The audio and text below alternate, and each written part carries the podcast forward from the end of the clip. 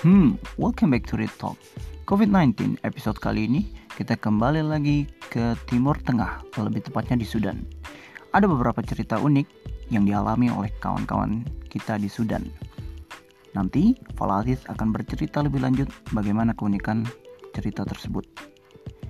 Stay tune dan stay safe untuk semuanya.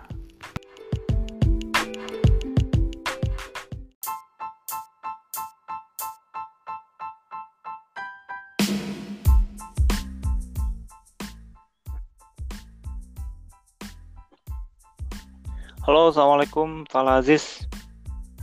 Waalaikumsalam warahmatullahi wabarakatuh, Mr. Farid. Welcome to my podcast, Retalk, uh, segmen COVID-19 di episode ke ke berapa ya? Ke-6 kayaknya deh. Soalnya di dua episode yang sebelumnya itu gua ke Jerman sama ke Taiwan, sekarang balik lagi ke Timur Tengah yaitu Sudan bersama Bro Falah Aziz. Oke, Bro Falah, boleh dong kenalin Oke. bentar. Oke, siap-siap. Ya. Oke, nama nama Ane Fala Aziz. Sekarang sedang studi di Sudan di International University of Africa. Jurusan bahasa Arab. Udah, itu aja mungkin ya. Aktivitas, aktivis atau apa Ya. organisasi? Untuk aktivitas sekarang ini eh, karena kemarin baru saja eh, demisioner dari kepengurusan PPI eh, periode 2019-2020. Dan Wow. untuk saat ini, saat ini saya lagi aktif di jurnalistik mungkin eh, lebih tepatnya di majalah El Nilen, salah satu badan otonom dari PPI Sudan itu sendiri. El Nilain, Iya. dua sungai. Oh, filosofisnya filosofi Sudan ya. Ya, pastinya karena Sudan sendiri kan terkenal dengan negeri dua Nil gitu kan. Karena di situ ada Nil biru dan Nil putih itu dua-duanya itu bertemu di Khartoum ataupun di Sudan. I see. Itu. So, kamu kamu sekarang di mana? Di Khartoum atau di mana? Kalau aku sendiri eh, di Khartoum Oke, di Khartoum. dan memang konsentrasi juga semua mahasiswa Indonesia itu konsentrasi semua di Khartoum. Ada juga yang di beberapa wilayah cuma nggak terlalu banyak aja gitu. Oke. Eh, boleh tahu dong? Langsung aja kali ya kita nanya tentang COVID-19. Sekarang perkembangan COVID-19 di Sudan sendiri sudah sejauh mana nih? Hmm, terkait COVID-19 di Sudan gitu ya.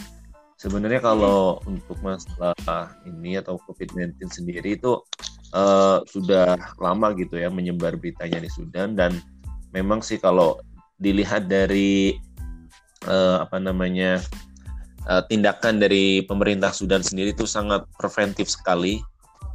Eh, bisa dibilang cepat gitu, cepat tanggap lah gitu karena eh, Sudan sendiri merupakan salah satu negara yang memang bisa dibilang masih dalam masa-masa transisi. Setelah kemarin itu eh, ada gejolak politik. Jadi sekarang kan sedang ini apa namanya pemerintahan transisi. Di situ Mhm. kayak pemulihan politik pun eh, perlu waktu yang eh, cukup lama juga gitu kan. Maka di situ salah satu tindakan pemerintah Sudan untuk menghadapi itu jadi lebih kepada tindakan preventif maka udah hampir dua minggu itu kayak di Sudan itu pemerintah itu udah menutup semua akses masuk ataupun lockdown itu sendiri dari Mhm. udah udah semua di- diliburkan udah ditutup semuanya gitu loh Oh, dan oke. aku sekarang lagi liburan Oke, lagi So, jadi eh, memang pemerintah Sudan itu menerapkan lockdown ya untuk eh, Sudan Iya. sendiri. Oke. Nah, selama masa lockdown kurang lebih berapa lama itu? Berapa hari? kalau dari pemerintah Sudan itu yang kemarin mengumumkan itu satu bulan Oke, selama Kita satu bulan. dari Uh, selama satu bulan itu apakah ada uh, apa namanya semacam subsidi dari pemerintah atau uh, pemerintah ngasih distribusi makanan sembako ke rumah-rumah atau gimana? Karena kan kalau yang Kalau untuk lockdown itu kan benar-benar ditutup total gitu kan. Sebenarnya untuk eh, di Sudan sendiri belum sampai menerapkan lockdown total gitu ya. Jadi Oh.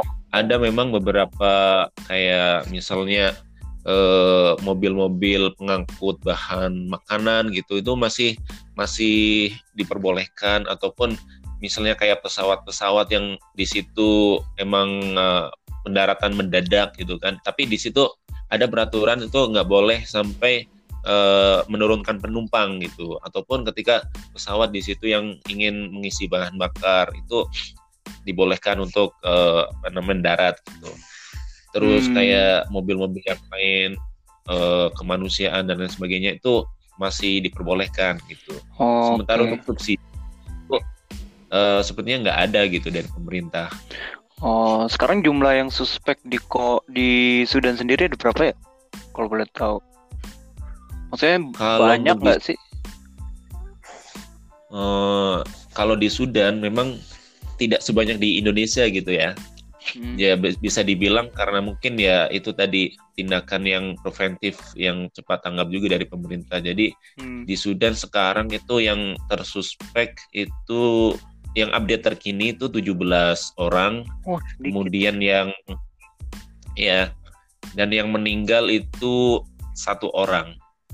Hmm, 17 meninggal satu orang. Ya lumayan dikit gitu. Hmm. Maksudnya eh, nggak separah negara-negara Timur Tengah lainnya kali ya. Iya betul. Hmm. Dan yang positif itu cuma tiga. Itu yang tersuspek 17, yang positif cuma tiga dan yang meninggal satu orang gitu. Oke. Dari 17 yang suspek, kemudian tiga positif, satu meninggal.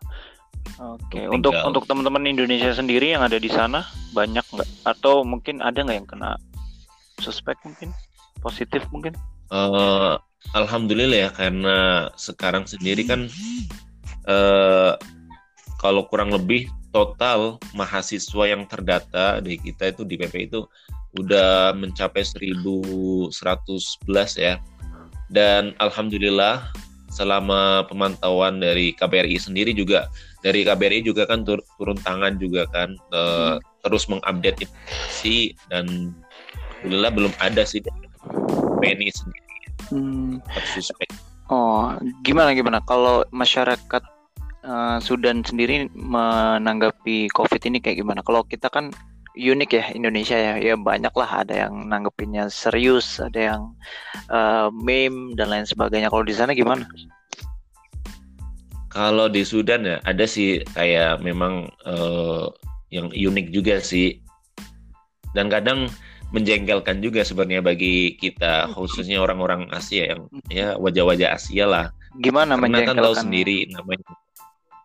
Ya gini ada di situ kayak tindakan dari reaksi sebenarnya lebih kepada reaksi dari masyarakat Sudan.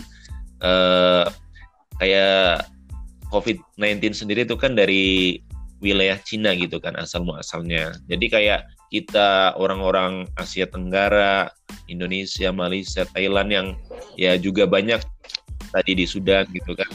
Setiap kali kita tuh misalnya berpapasan dengan orang Sudan kadang orang Sudan itu kayak eh, manggil kita tuh yaitu dengan ah sebutan corona corona gitu kan Oh, jadi itu agak sensi juga sebenarnya ya, ya, ya, unik ya. Aha. Cuman kalian gimana nanggepinnya? Biasa aja atau ya karena sudah biasa terbully atau gimana? se- eh, sebenarnya sebelum Ah. COVID-19 itu ini apa namanya menjalar ke Sudan itu kita tuh udah sering juga kayak eh, di sini di Sudan khususnya itu eh, karena mungkin orang Sudan tuh sulit membedakan antara orang Asia sama orang Cina gitu ya khususnya orang Asia Tenggara gitu. Jadi setiap kali kita jalan itu ya sebelum COVID-19 itu kita dipanggil ini Alibaba gitu kan. Hmm, Alibaba itu kayak Asia, Asia, Asia Timur, Asia. Iya. Iya. Bukan. tapi kita sih nanggepinnya sih biasa aja sih Hmm, artinya selama orang itu masih selama an- orang Sudan tuh nggak Hmm. sampai eh, reaktif ataupun sampai fisik ya kita nanggepinnya biasa aja karena ya memang seperti itulah kita juga kan eh, bertamu di negara orang itu kan ya nggak selayaknya kita sampai buat Iya betul betul betul betul. Oke deh, eh Fala, thank you banget waktunya. Kira-kira ada pesan gak nih buat teman-teman yang ada di Indonesia? Eh, pesan buat teman-teman eh, mungkin yang di Indonesia ataupun di mana pun berada ataupun yang eh, teman-teman yang lagi di kuliah di luar negeri gitu kan. Eh, saya pesan saya sih tetap patuhi peraturan pemerintahan eh, dan undang-undang yang berlaku di negara-negara di negara masing-masing. Eh, karena kita sendiri eh, tamu maka ya kita tetap mematuhi aturan yang ada. Jangan sampai kita keluar dari zona peraturan tersebut. Karena eh, kalau kita keluar ya kita nanti akan ada ya masalah gitu kan. Hmm, hmm, hmm, kita nggak eh, tahu. Kita nggak pengen sesuatu yang nggak kita inginkan itu terjadi. Maka ya salah satu eh, sikap kita ya tetap patuh dengan rule yang ada gitu. Oke, dan tetap eh, hormati otoritas yang ada misalnya kayak dokter yang sedang menangani kasus agar menghimbau untuk stay di di rumah kita tetap patuhi oke, oke. Oke, thank you Falah Aziz. Eh, sehat selalu untuk kamu dan juga teman-teman Iya. yang ada di sana. Salam buat Hifzillah, buat Ustadz Hazhar dan lain-lainnya. Semoga Oke. uh, lancar studinya, sukses semuanya. Thank you udah mau diajak collab di Retalk. Thank you. Wassalamualaikum warahmatullahi wabarakatuh.